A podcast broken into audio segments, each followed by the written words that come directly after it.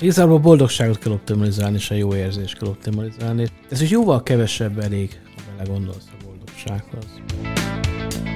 Válságokban élünk, tehát válság-válságot követ, és ehhez képest a, az emberek elég jól adaptálódnak ezekhez a válságokhoz, és egyre jobb stratégiákat építenek ki egészen biztosan nem materiális javakban kell mérni a fejlődést akár, csak hogy ha tetszik, ha nem a testom mégiscsak arra van most berendezve.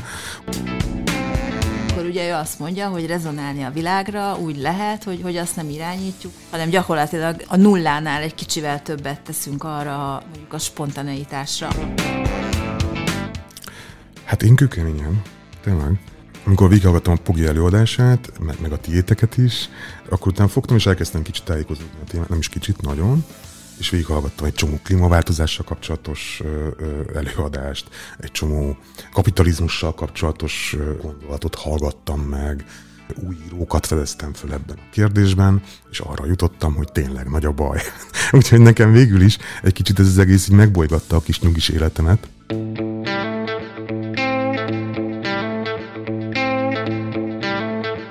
Ez itt a Research and More, az NLC piackutatási podcastje, ahol kutatásról, insightokról, társadalomról, élményekről és kutatói tapasztalatokról is beszélgetünk. A mai témánk a változás. Március 30-án tartottunk egy Client Summit találkozót kollégáinkkal, vendégeinkkel, ahol Pogácsa Zoltán közgazdás szociológus volt az egyik főelőadó, Zoltán a Pogi Podcast vezetője, és most kollégáim is itt vannak, akik előadásokat tartottak, Szűcs Szilvia. Sziasztok! Molnár Zoltán. Sziasztok! És Sági Ferenc. Sziasztok! Ugye a változás volt a beszélgetés fókuszában, ugye a változás mindig mindenkor velünk van, tehát igazándiból erről mindig lehetne számított készíteni. Nem akarjuk elmondani a NRC Client Summitnak az összes előadását, de mégis a változásról kell beszélgetnünk, és azért ülünk most itt, hogy átbeszéljük azt, hogy, hogy Miért is volt fő témánk ez a változás? Tehát ugye úgy, úgy vezetett fel, hogy mindig minden változik. Szerintem a mostani időszakban az a különbség a korábbi időszakokhoz képest, hogy sokkal gyorsabban változik minden, mint ahogy azt megszokhattuk. Erre ezer példát tudok mondani, nem tudom, hogy most van itt az ideje. Hát kezdjünk egy példával. A Pogi előadása szerintem hemzsegett ezektől a példáktól, és én úgy éreztem, nem tudom, hogy ti hogy láttátok, hogy a Pogi többek között azt próbálta megértetni ott velünk és a hallgatósággal, hogy ezek a változások tényleg nagyon gyorsak. Ugye az exponenciális fogalmával írja le ezt a változást, ami az emberi agy számára egy nagyon nehezen felfogható dolog, mert egy ilyen furcsán felívelő görbét képzelünk el, de a Pogi ott küzdött ezzel, hogy értsük már meg a változás dinamikáját. Ugye a tulajdonképpen bármerre körülnézünk a világban, az exponenciális jellegű változás az mindenhol terítéken van, például a klímaváltozásban is. Szerintem egy borzasztóan jó példa, eheti példa, meg lehet nézni, hogy mit is jelent az exponenciális. Nem tudom, hogy láttátok-e a kanadai erdőtüzeket, most baromira égnek Kanadában az erdők. Ugye az a különbség a szokásos erdőtűz szezonhoz képest, hogy most a korábbi átlagos területnek a 15-szöröse ég, tehát hogy amíg tavaly éget egy egységnyi erdő, most 15-szörös méretű erdő ég, ami mindenképpen egy exponenciális változásnak minősíthető. Ennek az az eredmény, hogy 55 millió ember az Egyesült Államokban, többek között a New Yorkiak nem kapnak rendesen levegőt. Tehát, hogy amikor, amikor a Pogi mutogatta ezeket a görbéket, akkor tulajdonképpen ő arra utalt, hogy, hogy azok a változások, amik minket körülvesznek, azok milyen sebességgel fognak megtörténni, az az elképzelhetetlen számunkra. A történelem azt mutatja, hogy az ilyen típusú változások, amikről a Pogi beszélt, nagyon-nagyon gyorsan következnek be. Egyrészt gyors, másrészt félelmetes. Emlékszem a konferencia beszélgetésnek a előadása után, amit a Pogi tartott, kicsikét ilyen dermet csendülte meg a termet, mert hogy így nagyon elgondolkodtató volt ez, és ugye még a, az exponenciális változás mellett még az inflexiós pontokat is behozhatnánk, hiszen hol van az a forduló pont, ahol már nem lesz visszafordítható ez, és ugye Pogi erről is beszélt, hogy hát vagy nagyon közel vagyunk hozzá, vagy már át is léptük bizonyos esetekben ezt az inflexiós pontot.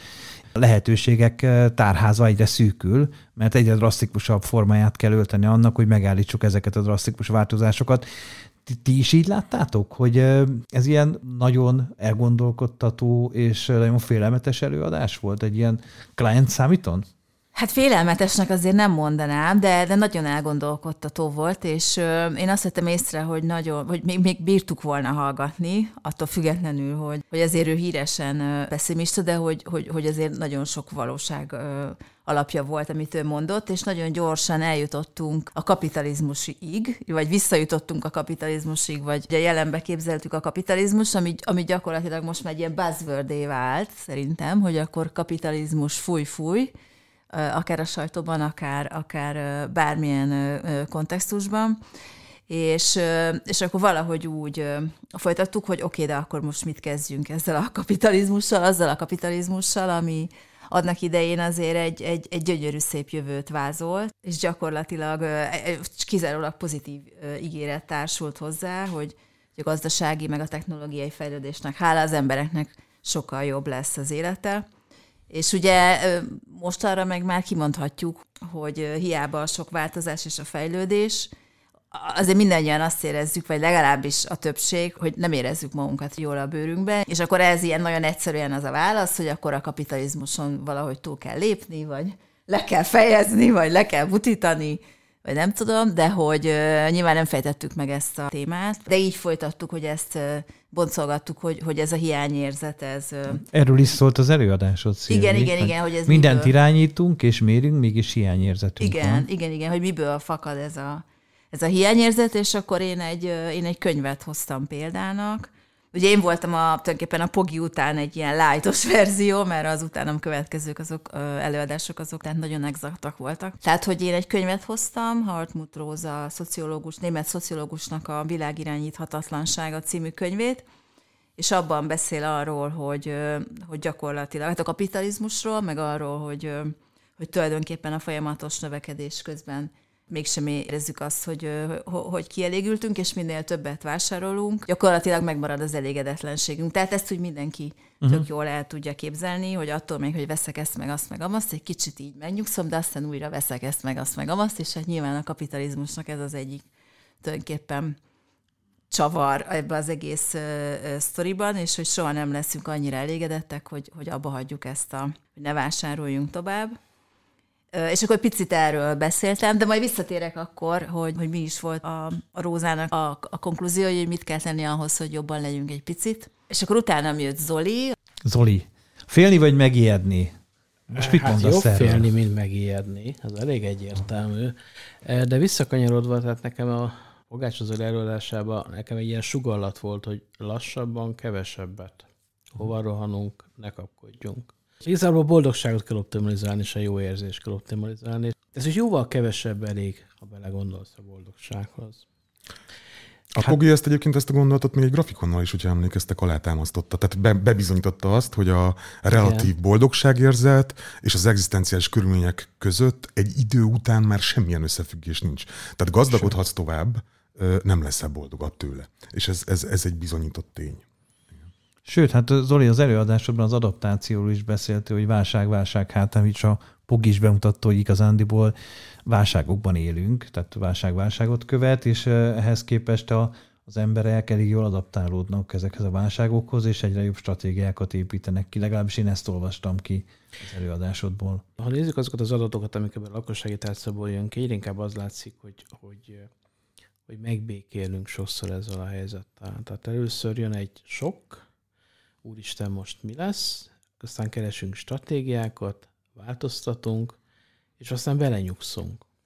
Tehát valahol ez működőképes is. Hát igen, akár. De alapvetően meg pontosan ez a rémisztő a dologban.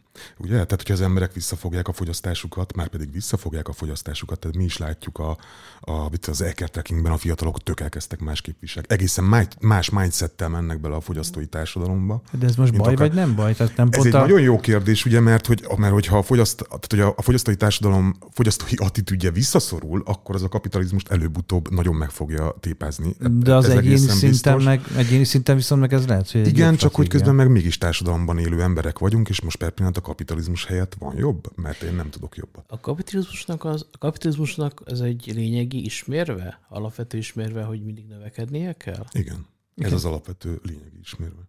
Ha nem növekszik, akkor az egy hanyatló kapitalizmus, mindenképpen egy negatív előjelű kapitalizmus. Pont, pontosan ez a probléma a kapitalizmussal, elvi szinten én sose értettem ezt, de aztán gyakorlati szinten meg tökre értem. Hát fiatal emberekkel dolgozunk mi is, haladni szeretnének az életben, béremelésre van szükség, ezért a mi cégünk is növekedési kényszerben van, és már csak a kapitalizmus ilyen, is ilyen. Tehát, hogy nem hozhatjuk meg azt a döntést, ugye a Pogi például hozta azt a példát, hogy senki nem vett el a jogot a feltörekvő társadalmaktól, hogy akkor azt mondjuk, hogy hát akkor most már el van baszva a világ, már bocsánat, és akkor nektek már nem jut azokból a gazdasági javakból, aminek mondjuk a, az északi féltekény, meg a nyugati társadalmakban élő embereknek van. Tehát, hogy ezt, ezt a döntést borzasztóan nehéz meghozni, mert morálisan ez egy megkérdőjelezhető döntés. De, de bocsánat, csak ez nem a kapitalizmussal függ össze, ez egy abszolút emberi tulajdonság. Tehát az őskorban is többet és nagyobb mamutat akartunk levadászni, és nem volt kapitalizmus, tehát ez egy abszolút emberi tulajdonság, hogy próbálunk magunknak és a unokáinknak, gyerekeinknek is jobb környezetet teremteni. Csak most az a probléma, hogy ezzel, amit próbálunk, már nem feltétlenül jobb környezetet teremtünk, hogyha figyelembe vesszük a, az ökológiai közelgő válságot, hanem lehet, hogy rosszabbat, és, és vajon tényleg szüksége van az emberiségnek minden évben egy új mobiltelefonra. Tehát átestünk a ló túloldára, az igaz, de nem, nem a kapitalizmusról függ össze, ez az emberi alapvető tulajdonság szerintem. És növekedni csak pénzben lehet? Nem. Csak anyai javakban? Nem. Tehát ez egy nagyon fontos kurszó. Egy, egy másik kérdés az, hogy értem, hogy egy vállalatnak mindig növekednie kell, de vajon makroökonomiai szinten egy, egy, egy, teljes, egy gazdaságnak is mindig növekednie kell? Vagy lehet, hogy anyagi értelemben nem kell mindig növekednie? Feri, előadásodban pozitív irányú változás mozgatórugója címet adtad. És én meg is neveztem egy olyan emberi érzelmet, ami ugye én Fukuyamáról beszéltem, végre beszélhettem egy kicsit Fukuyamáról, tök jó, nagyon élveztem, és a bizalmat hoztam Igen. be. Értem, hogy Zoli mit kapizsgál, és tökre egyetértek vele, tehát hogy nem feltétlenül sőt, egészen biztosan nem materiális javakban kell mérni a fejlődést akár, csak hogy ha tetszik, ha nem, a társadalom mégiscsak arra van most pillanat berendezve, hogyha két egymás követő negyed évben ö, ö, csökken a GDP, ebben a GDP fetisizált világban, akkor pánikolunk. Hát ez van, és akkor ez egy csomó minden magával hoz szerintem. Az emberek elkezdenek aggódni. Nagyon komoly mindset váltásra lenne szükség szerintem ahhoz, hogy, hogy hogy igen, és tudom, hogy a Szilvi mit fog mondani a Rózával kapcsolatban, nagyon jó megoldás, nekem nagyon tetszik, amit a, a Szilvi mondott, amit a, a, a Róza mond. Mit mond hát, Róza? Hát ő azt mondja, hogy ugye onnan indul, hogy mára már ugye mindent mérünk, mindent benchmarkolunk, mindent mindennel összehasonlítunk, és akkor hoz egy csomó példát, hogy ott van az okosóra, amin gyakorlatilag rajta van az életünk, mert mérje, hogy mennyi a pulzusunk, meg mennyit futunk, meg mennyit eszünk, meg mennyit nem tudom, mit csinálunk, mit, mi, mi, mi több, össze tudjuk hasonlítani az összes rokonnal, meg a barátainkkal, aki rákapcsolódik, hogy ők ehhez képest hogy állnak, meg, meg nem tudunk, tehát áll, nem tudom, állandóan önoptimalizálunk, és azt mondja, hogy az életünk egy olyan határon húzódik között, amit irányítani tudunk, és a között, amit nem. És akkor ugye ő azt mondja, hogy rezonálni a világra úgy lehet, hogy, hogy azt nem irányítjuk, hanem gyakorlatilag a nullánál egy kicsivel többet teszünk arra mondjuk a spontaneitásra, ami nem, nem abban az értelemben spontán, mint amit eddig gondolunk, hanem, hanem ő például arra gondol, hogy hogy gondolkodjunk el azon, és akkor ott emlékszem a közönséget is próbáltuk így aktivizálni, hogy, hogy az elmúlt időszakban hány olyan beszélgetésbe vett mondjuk részt, ami, ami nem arról szólt, hogy ő tudja, hogy miről fog beszélni, tudja, hogy mit fog mondani, hogy mit akar elérni, hogy mi a célja, hogy ki a célcsoportja, hogy nem tudom. Tehát egy kicsit így, így nem egy ilyen piackutató, piackutató beszélgetésre gondolok, hanem az, hogy a másikra tudj rezonálni, és oda tudj ráfigyelni, és bele tudj feledkezni, vagy úgy zenét hallgatni, hogy, hogy közben nem csinálsz még százféle dolgot. Hogy... Tehát, tehát több spontán? Hát igen, hogy rezonálni, hogy, hogy hogyan tudsz rezonálni, és akkor ő ezt próbálja így, hát nyilván nem nem a kapitalizmus helyett, hanem, hanem inkább abból az időből kiszakítani egy kicsit. Hogyan rezonáltatok ti magatok erre a beszélgetésre az ügyfelekkel, Pogács Azolival, és hogyan éltétek meg? Hát én kőkeményen, tényleg. Amikor végighallgattam a Pogi előadását, meg, meg a tiéteket is, akkor utána fogtam és elkezdtem kicsit tájékozódni a témát, nem is kicsit, nagyon és végighallgattam egy csomó klímaváltozással kapcsolatos előadást, egy csomó kapitalizmussal kapcsolatos gondolatot hallgattam meg, új írókat fedeztem föl ebben a kérdésben, és arra jutottam, hogy tényleg nagy a baj. Úgyhogy nekem végül is egy kicsit ez az egész így megbolygatta a kis nyugis életemet, de hát mindig is mindannyiunkban ott húzódtak ezek a dolgok, csak valahogy, valahogy nekem a számít után így nagyon artikulálódott. Tehát, hogy nekem rányomott egy ilyen, ugye hát ti is szoktatok ezzel ö, ö, piszkálódni, hogy most lett egy ilyen apokalipszis feelingem, ez a mai napig kitart igazából, ez mindenképpen a mi közös rendezvényünknek köszönhető. Ami az ügyfeleket illeti, egyébként én kaptam nagyon jó visszajelzéseket már a számít alatt is. A, a Pogi nagyon-nagyon megosztó volt, tehát tényleg olyanokat mondott, ugye egyébként a, neki a tervezett visszafejlődés volt az a kulcs szó, amit, amire te utaltál, Zori. Nagyon sokan, nagyon sokan nem értettek egyet vele.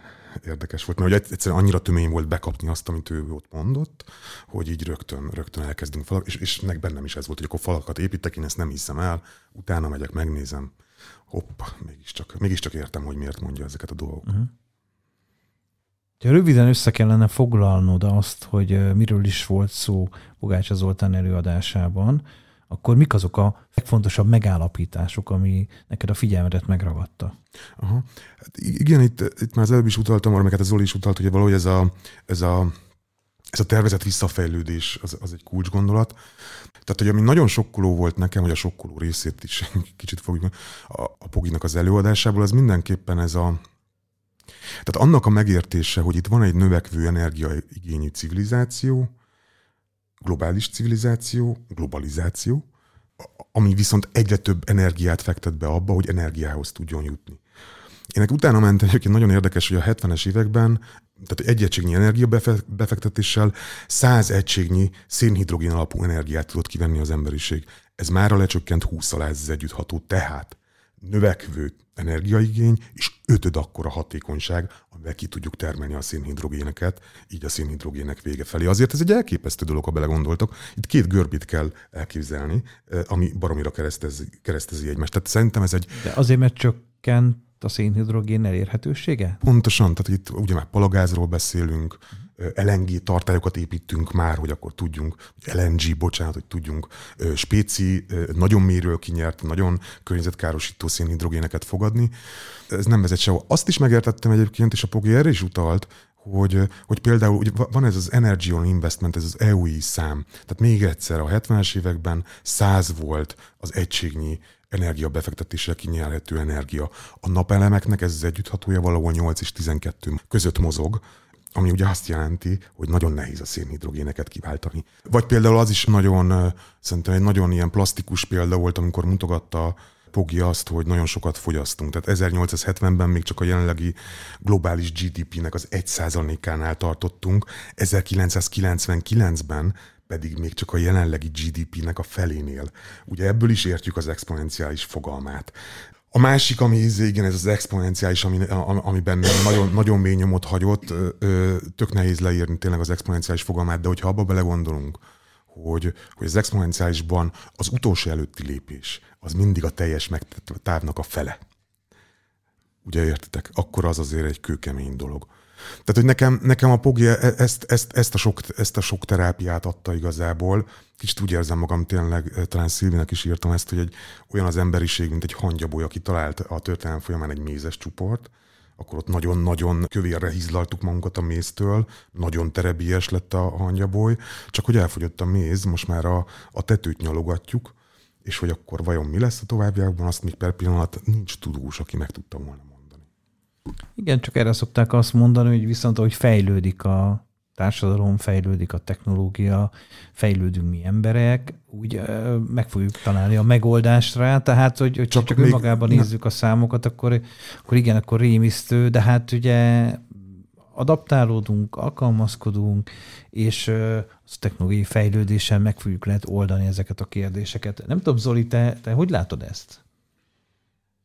Én egyetetek ezzel, tehát ugye csináltuk pár mély interjút az egész, tehát ez a konferenciához, hogy az emberek az elmúlt időszak válságát, ezt hogyan élték meg, és hogyan adaptálódtak, és meglepően sok változást tudtak a saját életükbe beilleszteni, és utólag ezt jellemzően nem úgy élik meg, hogy valamiről lemondtam, hanem, hanem utólag ezt komfortosnak érzik már ezt a változást. Tehát ez, ez mindenképpen biztató. Mondanál pár konkrétumot? Mert én emlékszem, hogy ki is vetítettél egy-két videót. Igen, például azt, hogy, hogy valaki letette az autót, és akkor tulajdonképpen rájött arra, hogy, hogy jó vonattal járni.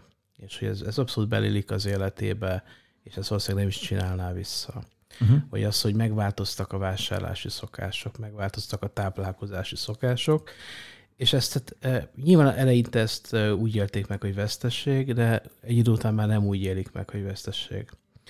E, de ez az kellett, hogy, hogy egy kicsit megrémüljenek, és a világnak is ez kell, hogy egy kicsit megrémüljenek. Tudunk adaptálódni, csak az látnunk kell, azt, meg, meg kell élnünk azt a stresszt, ami erre bennünket rákényszerít. Tehát ugye kérdezted, hogy félni vagy megijedni, lehet, hogy most itt meg kell ijednünk, ahhoz, hogy azokat az energiákat a társadalom meg az egyén ki tudja szabadítani magából, ami, ami alapján képesek vagyunk egy más, más pályára állítani magunkat.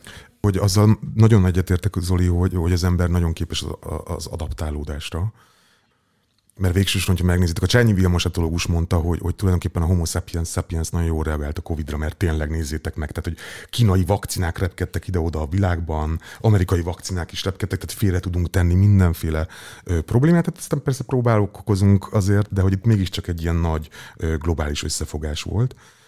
Enge, engem sokkal inkább az aggaszt, hogy a, ez az exponenciális. Tehát, hogy, hogy nagyon nehéz elképzelni azt, hogy mihez kell adaptálódnunk. Engem ez zavar, és a Csányi Vilmos is azt mondja, hogy addig az ember például a klímaváltozással nem fog foglalkozni, amíg nem hal meg benne 100 millió ember, mert akkor elkezdjük, elkezdjük meg komolyan venni ezt a problémát, és akkor majd talán képesek leszünk változni. Ez a fájdalmas az, az emberi természetben szerintem, hogy aki nem kapja meg az első pofont, az első igazán nagy pofont, addig nem hiszi el, amit, amit egyébként csak a tudatával kéne tudnia. Még akkor sem biztos. Még akkor sem biztos. Hogy mással a... magyarázzuk, igen, de azért itt lesz. Tehát ez a, én ebben a kanadai erdőtűzben azért hiszek nagyon, mert 55 millió ember nagyon rossz levegőminőségben az Egyesült Államokban azért az egy ilyen nagyon plastikus dolog, és egyébként szerintem a hazai médiumok relatíve alacsony frekvenciával számolnak be erről a hírről. A nemzetközi oldalakon sokkal többet lehet már erről olvasni, meg azokról a következményekről is, elméleti következményekről, amit mondjuk ez okozni tud. Uh-huh.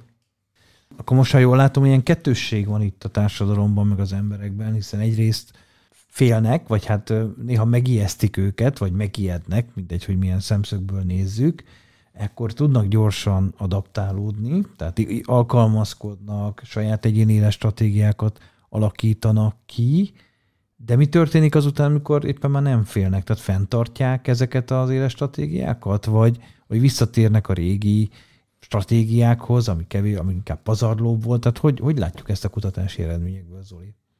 Hát az, hogy mi marad meg, azt hosszú távon nem látjuk, azt látjuk, hogy az emberek elkötelezettnek gondolják most magukat abban, hogy ezek, ezek megmaradjanak. Aztán, ha visszajön a kapitalizmus csábítása, persze lehet, hogy megint gyengének fogunk bizonyulni, de akkor is érdekes látni azt, hogy, hogy milyen rövid idő alatt milyen sok minden képes átalakulni az emberek tudatába. Ehhez viszont az kell, hogy az, ut- tehát az elmúlt hat évben, hogyha visszanézünk a méréseinkre, 2022 végén, közepén mértük a lehető legrosszabb lakossági bizalmat, tehát sokkal rosszabb volt a lakossági jövőbe vetett bizalma, mint akár a Covid idején. Pedig hát az is okot adott, azt hiszem, olyan rémületre.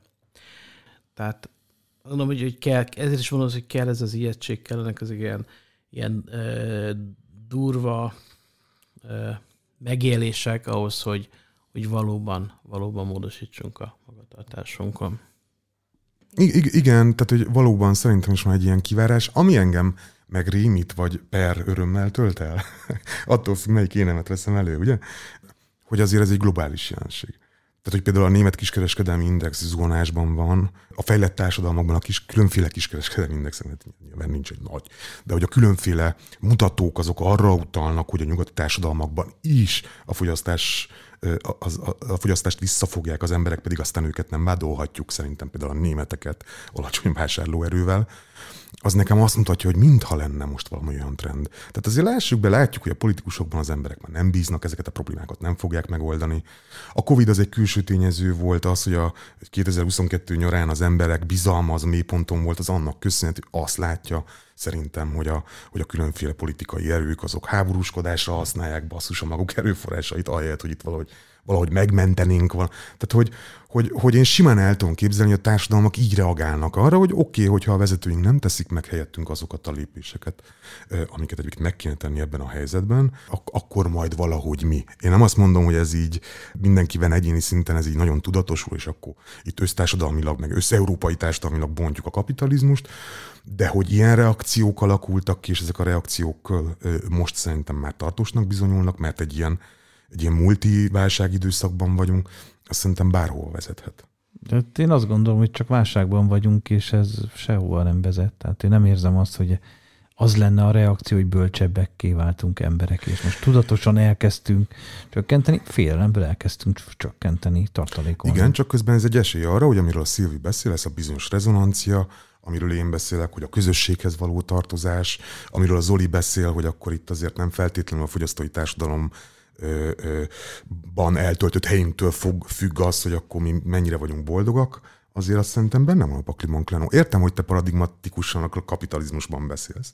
Mert hogyha most a kapitalizmusról beszélünk, akkor a, a válság az a világ legtermészetesebb dolga, csak hogy ez most már egy ilyen, tehát most ne, nem tűnik úgy, hogy az emberek ki akarnak mászni ebből a válságból, és újra jó fogyasztókká akarnak válni, de még nagyon az elején vagyunk a sztorinak, ezt az Oli is elmondta. De ez iszonyú optimista. Tehát, é, és én ennek drukkolok, hogy így legyen, de nem hiszek De hogy, hogy, hogy ez nagyon, nagyon, nagyon, Figyeljetek, nagyon, nagyon, a, a, nagyon optimista. Egyrészt, másrészt meg, amit nem említünk, amihez aztán végképp nem értünk, azok a geopolitikai kérdések, tehát, hogy egy, de figyeljetek, de az, tehát, hogy ez... most megjavulnának az emberek, azt nem hinném. Az emberek eddig sem voltak rosszak, az emberek eddig valamilyen trendekre ültek föl. Szerintem az a kérdés, hogy, hogy ezek a trendek, amik, amik, amiket most Magyarországon is látni a csíráját, erről beszélünk, ezek mennyire lesznek tartósak. És akkor az már nem elmenekülés, nem tudom micsoda, meg, meg nem rossz dolog, hanem egy olyan trendre való felülés, az emberek többségét. Szerintem egyébként az utazás az, az a problémakör, ami a legplastikusabb ebben, mert hogy el tudom képzelni, hogy különféle FMCG high-end termékek nélkül baromi jól el vagyunk, de az utazás, és az nem egy kapitalizmus jellegű dolog, tehát az utazás az az Odysseusnál, ugye a kíváncsiság hajtotta, tehát hogy ez egy európai civilizációs dolog, hogy nekünk mennünk kell látni a világot, már pedig itt, itt számos klimatudós szerint az utazás is egy off-topic, nagyon lokálisan kell itt élményeket keresnünk, ez lesz az út, mert a repülők is fenntarthatatlanok, meg az utazás is nagyon sokat járul hozzá a problémákhoz. Ö, igen, én optimista vagyok egyébként. Ha, ha ez az optimizmus, hogy akkor az ember visszatalál egy kicsit a... Igen, Róza egyébként egy kicsit kicsit, kicsit visszább megy egy, egy ilyen egyszerű verziót mond. Ugye kimondja azt, hogy a, hogy a technológiai fejlődés és az információ robbanás sebességének radikális ö, növekedését az emberi test és a szellem nem tudja lekövetni. Tehát, hogy kvázi nem tudunk olyan gyorsan ö, se gondolkodni, se adaptálódni ez a, ez a rengeteg, ez az iszonyú durva változáshoz, és akkor azt mondja, hogy hogy ezt a folyamatot lelassítani nem tudjuk, tehát ő ezt ilyen nagyon kategórikusan kijelenti, hanem azt és, de olyan stratégiákra és megoldásokra van szükség, ami, ami, amivel valahogy egyensúlyba tudjuk tenni ezt a, sebes, ezt a sebességet, ami hát jó, ez is azért elég, elég optimista, viszont nekem ez azért tetszik, mert hogy ez egy olyan gondolat, amihez egyébként nem kell se pénz, se erőforrás, se hozzáteszem nyilván idő, igen, de hogy azért ennyi idő biztos, hogy van, tehát hogy hogy ez, a cseleke, ez egy ilyen cselekedetre sarkalló gondolat, ami ez egyébként tényleg nem kell semmi, csak az, hogy az ember így éljen. És, és, és kell. Igen, és azt mondja, hogy, hogy ő ezt a probléma megoldó stratégiát hívja rezonanciának, és hogy azt mondja, hogy az emberi létezés nem az adatok feletti ellenőrzés gyakorlásából áll, hanem a velük való rezonálásban, és abban, hogy engedjük, hogy hassanak ránk a dolgok, meg reagáljunk rájuk, az, az ugye kicsit több időt vesz igénybe, de hogy a hatása az, az nagyon exakt, az nagyon jól mérhető, és hogy gyakorlatilag tényleg nem kell hozzá kvázi semmi, hanem, hanem egy picit más, más nézőpont. Az érték szó jutott eszembe, és lehet itt az átértékelés is egy fontos dolog. Tehát ilyen válsághelyzetben az ember átértékel dolgokat. Kapcsolatban egy új szomszédom egyébként, akik Kárpátaljáról telepettek át, és ők is átértékelték a dolgokat, együtt kertészkedünk, és neki a kertészkedés most a megváltás. hogy, hogy nagyon sok dolog egy ilyen válsághelyzetben átértékelődik, és szerintem az átértékelődés tartós marad. Szóval, szóval, előbb-utóbb ahhoz, hogy, hogy ez a probléma megoldódjon, az értékrendszerünknek is változnia kell. Tehát Pontosan. másnak kell fontosnak lenni. És ezeken a rezonálásról is szól. Tehát uh, minden furcsa, hogy az emberek nem beszélnek egymással. Csak úgy. Csak úgy spontán. Hogyha megszólítasz valakit a buszon vonaton, a buszra vonattal jöttem, akkor meglepődünk, hogy mit akar. Lehet, csak beszélgetni. Az ő szomszédom az öreg az és mindig csak beszélgetni akar, és, és akkor csak beszélgetünk. ezek a... És megint a lassulás után lesz szemben. Igen. És, és fake, mert ezt, ezt átrakjuk, értékeinket átrakjuk kicsit a tempónkat, ez lesz valahol a kulcskérdés. Tehát milyen erős dolognak kell ahhoz kényszeríteni bennünket, hogy ez megtörténjen. Valószínűleg megtörténik. És a kérdés az, hogy meddig várunk. Tehát lehet, hogy ezt az ijedelmet előre kéne hozni. Megfejteni ugyan nem tudtuk megfejteni ebbe a rövid időbe, hogy mi is a jó éles stratégia, de az biztos, hogy ránk is hatott a NLC Client Summit, gondolkodunk rajta, hazavittük, és hát beszélgetünk többet ezekről a témákról. Nagyon köszönöm, hogy itt voltatok, Sziasztok! Sziasztok! Köszönöm szépen! Sziasztok! Úgyhogy szuper volt ez a mai beszélgetés is. Hamarosan újra találkozunk, újabb podcastet készítünk. Sziasztok!